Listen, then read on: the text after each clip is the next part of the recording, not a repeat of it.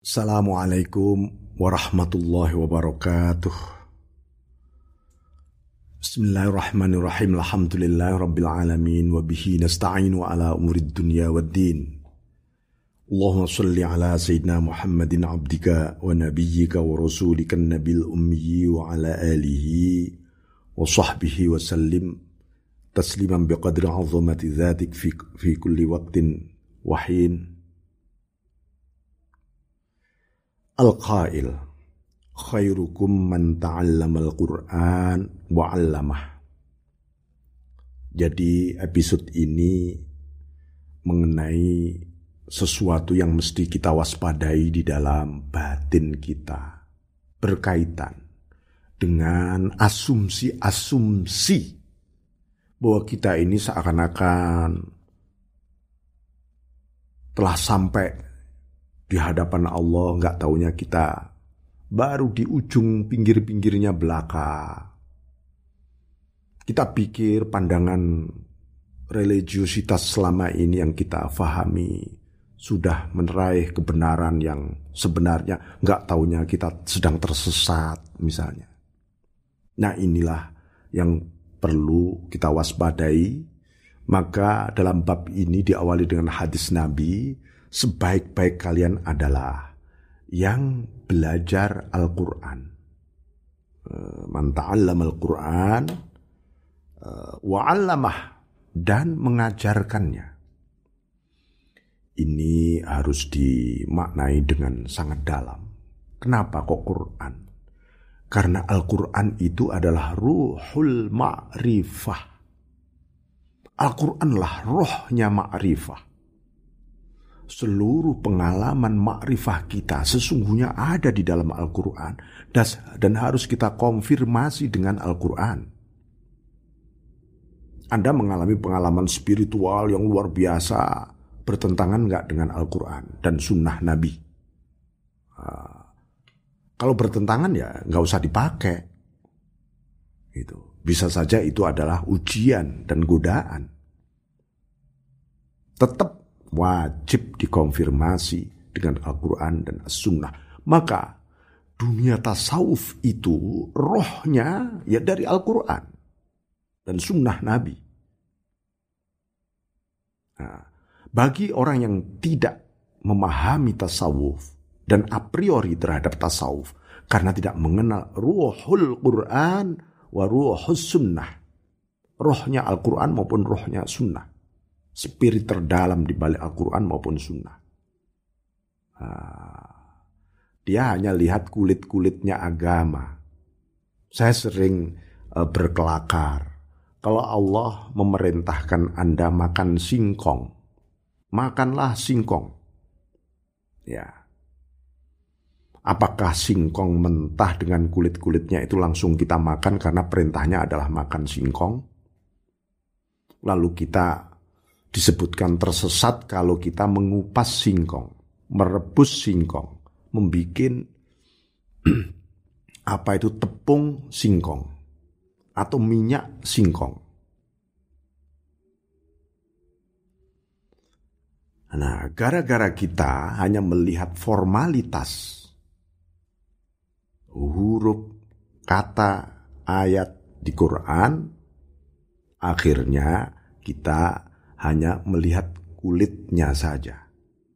Kita nggak melihat rohnya. Untuk belajar Al-Quran, maksudnya bukan belajar menghafal Quran saja, tapi atau belajar membaca Quran, tapi mengenal rohnya. Terjemah-terjemah itu rohnya bukan, belum. Tafsir-tafsir itu rohnya belum, belum. Ruhul Quran lebih dalam dari itu semuanya. Itu adalah sebuah elemen-elemen yang menunjukkan menuju ruhul Quran. Nah, itu ya. Bismillahirrahmanirrahim. Uh, jadi وَمَتَا تَحَقَّقَ الْعَبْدُ بِالْعِلْمِ بِالْقُرْآنِ الْعَظِيمِ فَقَدْ صَارَ عَارِفًا وَانْكَشَفَتْ لَهُ الْأَسْرَارُ الرَّبَّانِيَّةُ al-malakiyah wal-malakutiyah, al-mulkiyah wal-malakutiyah.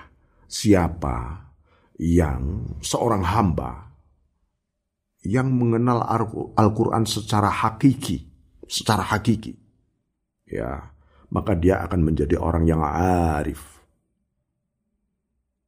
Setiap dia membaca Al-Quran, sedang dialog dia dengan Allah, direct langsung rasanya. Bukan sekedar membaca, suasana dialog itu terjadi betul. Karena ini memang kalamuhu. Itu bagi orang yang mengenal Ruhul Quran, yaitu para arif billah.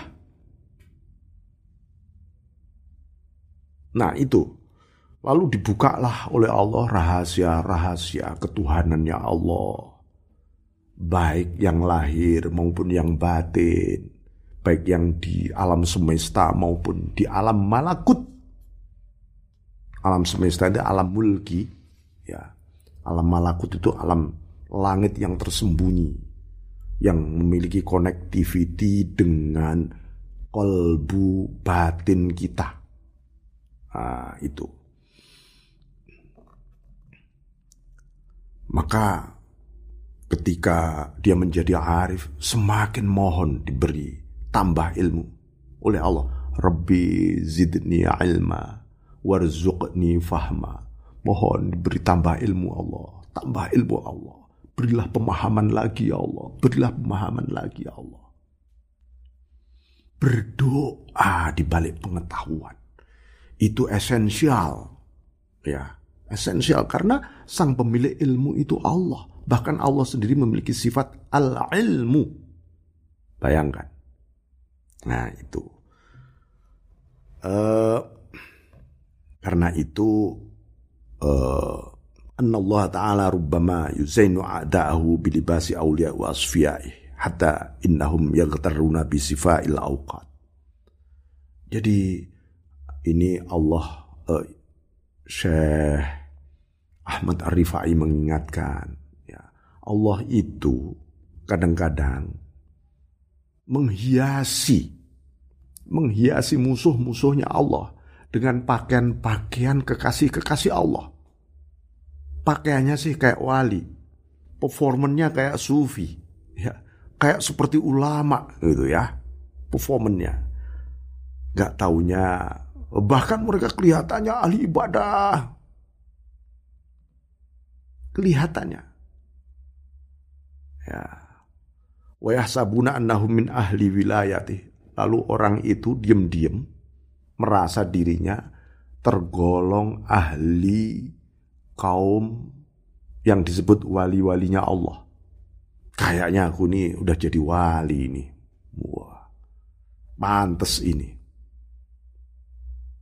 Kalau dilihat dari pengalamanku, performanku, seluruh pengetahuanku, kayaknya ini layak aku jadi wali Allah ini. Gak taunya dia terkena tipu daya. Dan itu bentuk istidrajnya Allah. Ingat. Ya. Bismillahirrahmanirrahim. Jadi istidrajnya itu luar biasa. Maka jangan mudah kita mengklaimkan, oh itu di wali itu. Kok tahu kamu? Oh soalnya dia aneh, soalnya dia memiliki sesuatu yang luar biasa. Ya belum tentu. Itu loh. Bismillahirrahmanirrahim. Wa rubbama yuzayyinuhum bil 'iz wal jah wal riyasah wal manzilah indan nas hatta yaqtaru bi thana'in nas wa mahmadatihim wa yahsabuna annahum ahlu fadlih. Ada juga yang dia memiliki nama besar di kalangan publik. Semua publik memujinya dan mendapatkan posisi di hadapan publik. Ya. Uh, lalu diam-diam dia, wah kayaknya saya ini ahlul fadl, saya sudah menjadi orang utama ini. Buktinya ini, ini, itu dan seterusnya. Padahal wahada aidan minallahi istidraj. Padahal ini istidraj dari Allah. Istidraj itu apa ya? Covernya saja bagus, tapi di dalamnya ada bencana, ada cobaan-cobaan. Ya. Wa kadzalika rubbama yuzayyinu bi anwa'il dha'ifil hikmah fayaghtarruna bi husni balaghatihim wa kamali fahmihim wa fatnatihim wa hisabu annahum ahatu bi kulli haqiqatin ilma. Ada lagi yang uh, dia menguasai detail-detail hikmah ilahiyah. Ya, hikmah ilahiyah. Uh, kemudian memiliki bahasa yang luar biasa indah dan asik. Enggak taunya apa yang terjadi. Istidraj. Karena dia menduga. Dia menduga, oh kayaknya saya sudah oh, tergolong orang yang dibukakan rahasia atau hakikat segalanya. Makanya kita ini oh, apa... ngaji bab ma'rifah ini juga harus berdasarkan kitab, jangan ngarang-ngarang imajinasi sendiri. Kita dasarin kitab ini kalimat-kalimat para arifun yang mengingatkan kita semuanya. Nah, jadi uh, Allah menyebutkan sanastadrijuhum min haitsu la ya'lamun. Allah bakal memberi istidraj. Sekiranya mereka gak ngerti. Gak ngerti memang orang diberi istidraj. Mereka menduga, menyangka, berimajinasi, berkhayal. Dia ada di dalam posisi ini dan itu. Gak taunya jebluk. Gitu ya. Jebluk ternyata. Uh, makanya Allah juga mengingatkan. Wa yuhadzirukumullah nafsah. Atau wa'lamu anallahu ya'lamu ma fi anfusikum fahdharuh. Allah mengingatkan, mewaspadai kepada eh, apa makhluk-makhluknya itu, mengingatkan dirinya itu eh jangan eh, terpesona atau merasa final atau merasa mendapatkan satu makom tertentu oleh sesuatu yang muncul dari makhluk. Ya. Sehebat apapun manusia nih sekarang, kalau kita pikir, ya Allah ini kalau hebat, hebat karena dunia. Hebat karena persepsi-persepsi manusia terhadap makhluk. Eh, persepsi manusia terhadap diri kita. Ini kan namanya jebakan spiritual bagi kita sendiri. Nah, maka ingatlah, ketahuilah bahwa Allah mengenal apa yang ada di dalam dirimu. Kamu tahu gak? Allah melihat yang ada di dalam dirimu itu isinya apa sebenarnya. Hati-hati. Hati-hati. Ya. Bismillahirrahmanirrahim. Fayambaghi lil abdi alla ya'tamida ala husni awqatih wa kathrati hasanatih. Fakam min ahadin tarafi zayyil muridin. Wa fi almillahi minal matrudin.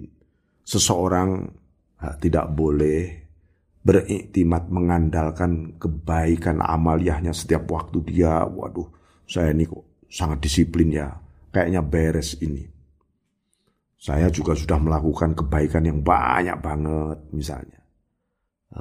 Betapa banyak orang yang kelihatannya seperti orang yang berhasrat menuju kepada Allah, enggak taunya sedang ditolak oleh Tuhan.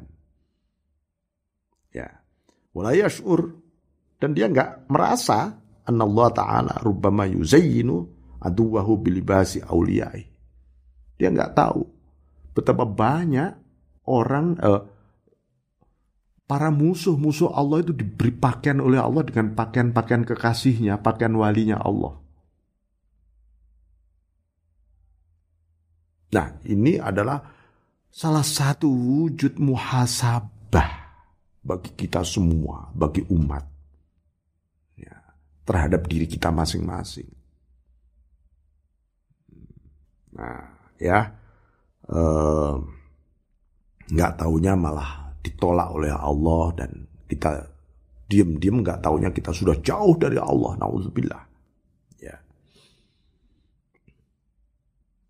Ada juga warubama yaksu waliyahu libasal a'da thumma yaruddu akhiral amri la haqaiqih karami liannahu wa yubdi'u wa yu'id. Ada juga loh ya, orang pada awalnya dia berpakaian seperti musuhnya Tuhan. Kelihatannya dia musuhnya Tuhan, kelihatannya ahli maksiat di awal. Enggak taunya Allah mentaubatkan orang ini dan menjadi kekasihnya. Banyak para sufi yang dulu asalnya preman, asalnya seorang yang sombong, setelah ditobatkan oleh Allah malah menjadi kekasihnya. Nah itu, jadi kita itu uh, uh, apa? Jangan, kita banyak belajarlah tragedi-tragedi di dalam kisah Al-Quran, mulai dari iblis, Fir'aun, Namrud, malaikat. Itu adalah pelajaran berharga bagi kita. Supaya apa? Supaya kita enggak terkena istidraj itu loh. Supaya enggak kena istidraj. Jadi itu diingatkan betul oleh Syekh Ahmad Ar-Rifai.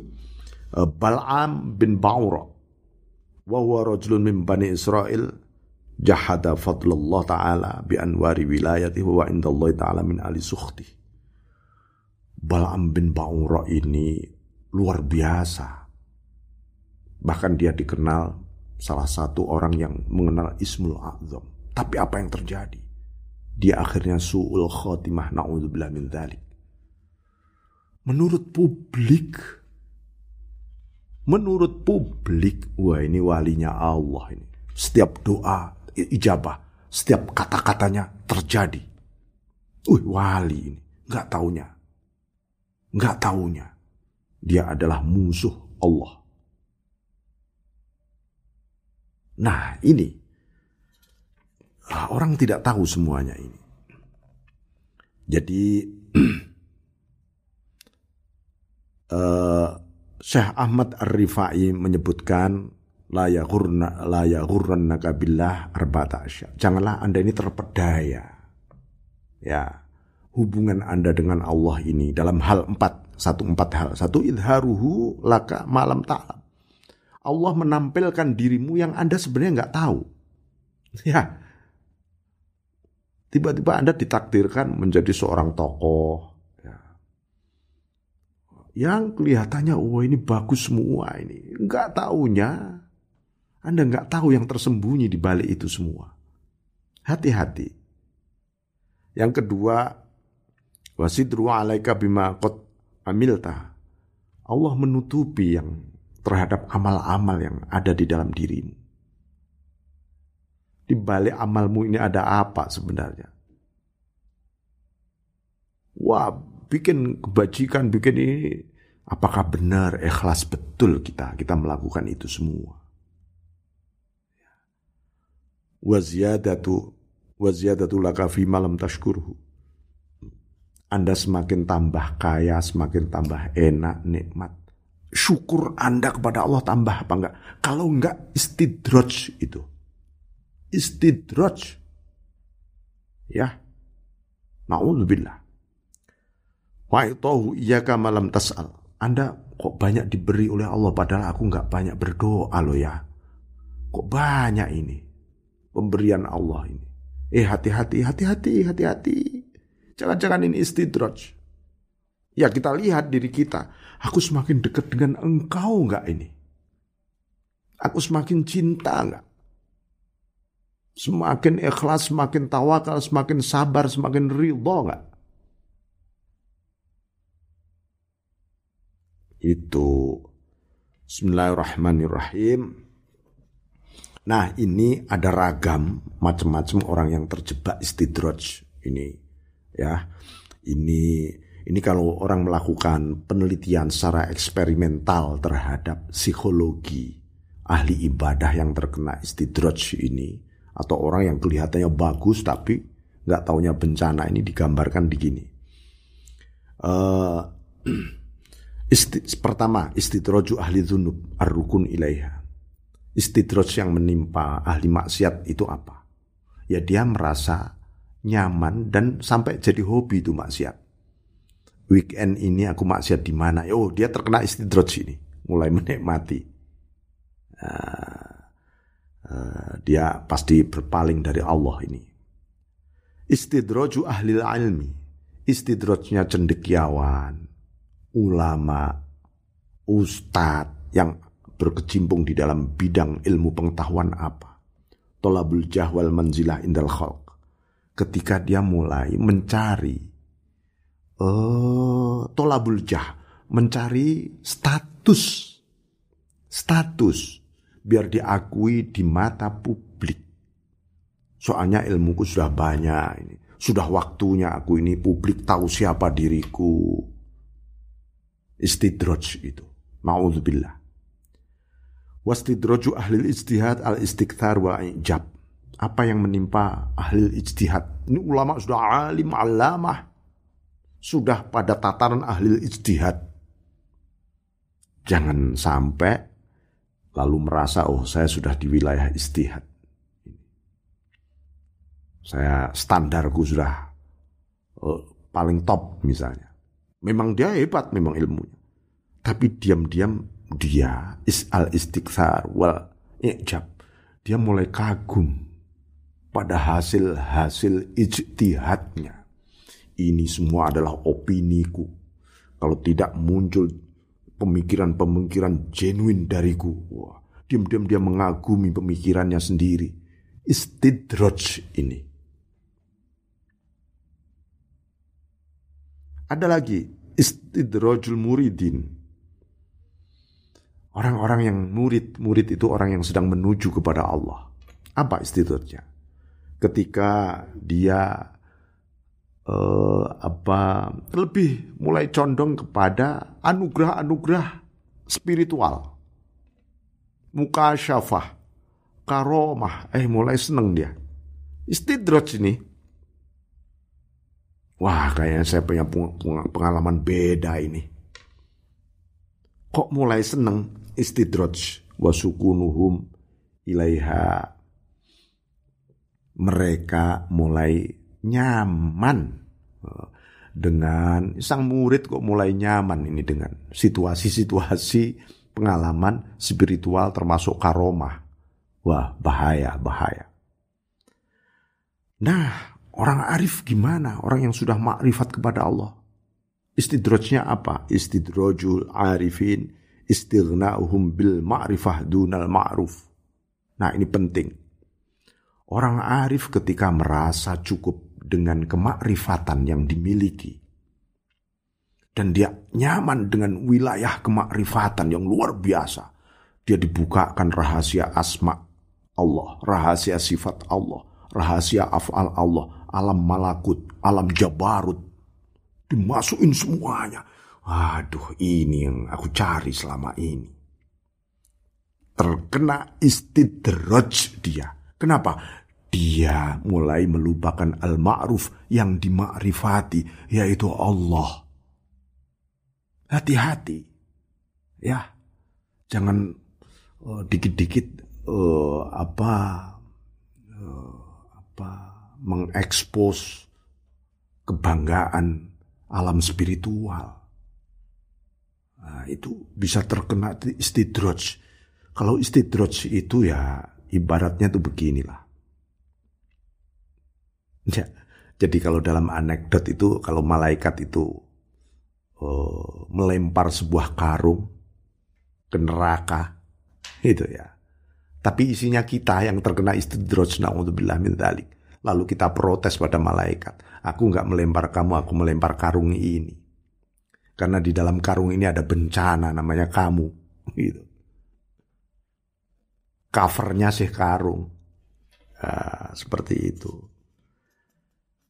Jadi ada juga orang yang sudah mulai riyadhah, membersihkan tazkiyatun nafas, banyak istighfar, banyak ini. Diam-diam dia merasa takjub pada diri sendiri. Alhamdulillah, aku sudah mulai bisa uh, membersihkan diriku, aku mulai bisa istiqomah, ini asik. Loh, kagum pada diri, istidraj ini. Emang kamu yang bisa membersihkan dirimu? Memang kamu yang membuat kamu dirimu itu bisa istiqomah? Memang kamu yang membuat kamu bisa istighfar? Itu semua dari Allah. Itu loh. Bismillahirrahmanirrahim. Jadi walau jahidta wa ta'allaqta bijuhdika fa ta'alluquka a'dhamul istidrajah. Fata'alluka a'dhamul istirahah. Uh, jadi uh, ini menggambarkan uh, seseorang yang bermujahadah lalu mulai mengandalkan mujahadahnya, perjuangan dirinya. Jadi uh, ta'aluk kita itu a'dhamul istidraj maksudnya, bukan istirahat. Itu adalah istidraj paling membahayakan. Jadi kembali iktimat kita terus, kita jaga iktimat pada Allah itu. Uh, jadi begitu. Maka disebutkan oleh Abu Sa'id Al-Kharraz, walau khifta wa aminta ala annaka khifta fal amanu minal khauf akbar. Kalau kamu takut dan kamu aman, kamu bisa aman dari ketakutanmu. Kamu merasa aku bisa aman nih sekarang nih. Maka merasa aman dari ketakutan itu adalah lebih berbahaya. Aman kok dari ketakutan, aku bisa aman soalnya saya tadi. Lu aman itu ya karena Allah. Karena hadirnya Allah. Gitu loh. Maka beliau mengatakan ru'yatul qurbi fil qurbi aqrabul bu'di. Orang memandang takarrubnya. Dia merasa dekat dengan Allah. Ketika dia sedang takarrub, itu adalah sedang jauh sesungguhnya dari Allah. Merasa takarrub itu loh sedang jauh berarti. Sama dengan merasa ikhlas, itu sebenarnya sedang tidak ikhlas seseorang. Merasa tawadhu, itu sebenarnya sedang takabur. Makanya dalam sufisme Jawa, dari ulama-ulama kiai kuno Jawa dulu mengatakan, para wali dulu, ojo rumongso, jangan merasa. Itu itu sumber istidraj, merasa itu. Merasa itu sumbernya apa? Gara-gara ada blocking imajinasi tentang makhluk. Coba kalau makhluk itu cuma diri Anda sendiri, Anda merasa apa kemudian?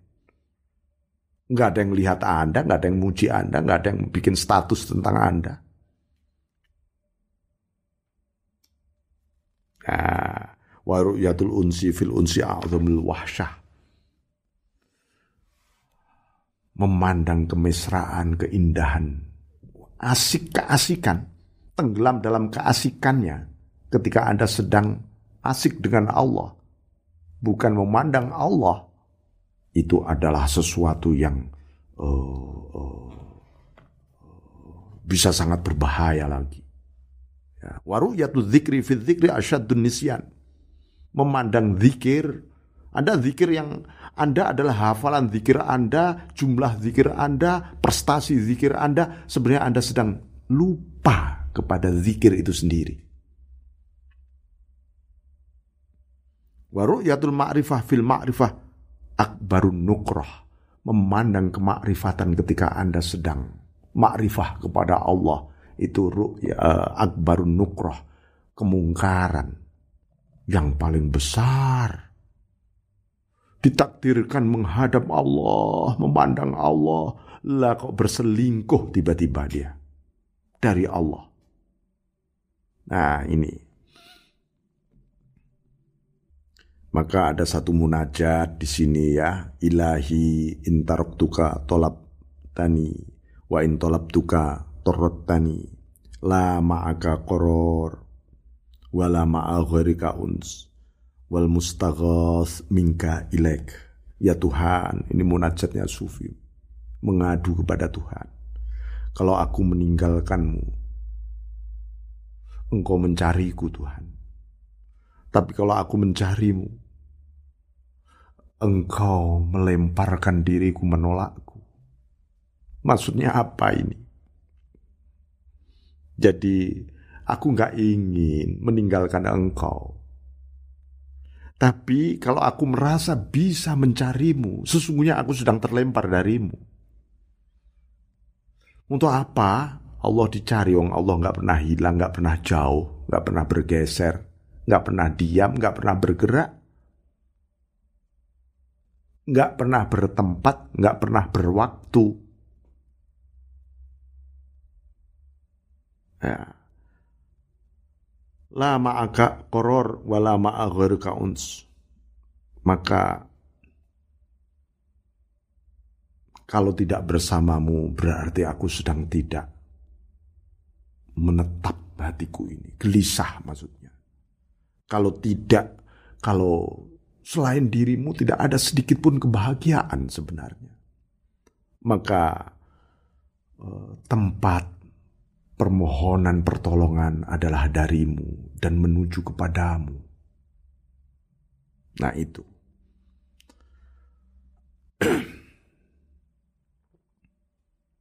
Nah ini ada peringatan dari Abu Ya'qub rahimallahu ta'ala. Ajhalu ma yakunul abdu billah.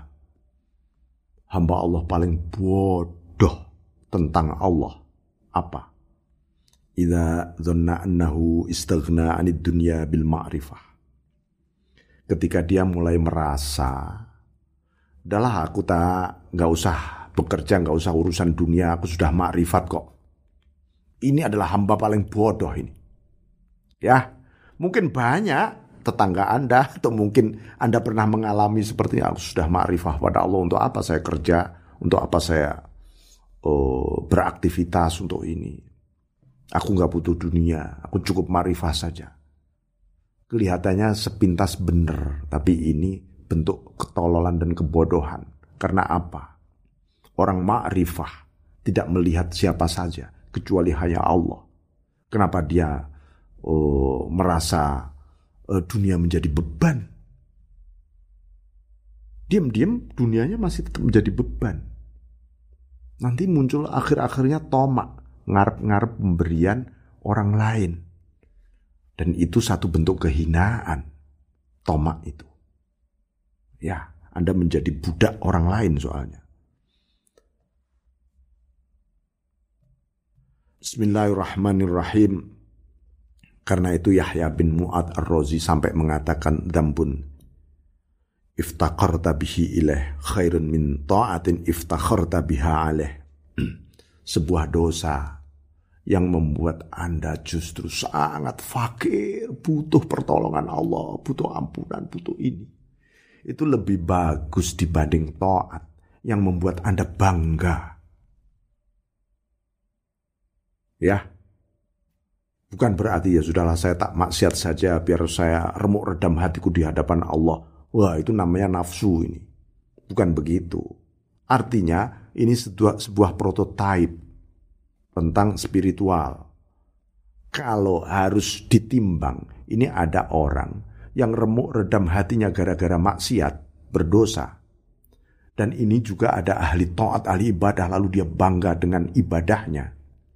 Kalau ditimbang, lebih baik adalah di mata Allah, ini pendosa yang sedang bertobat, remuk redam hatinya.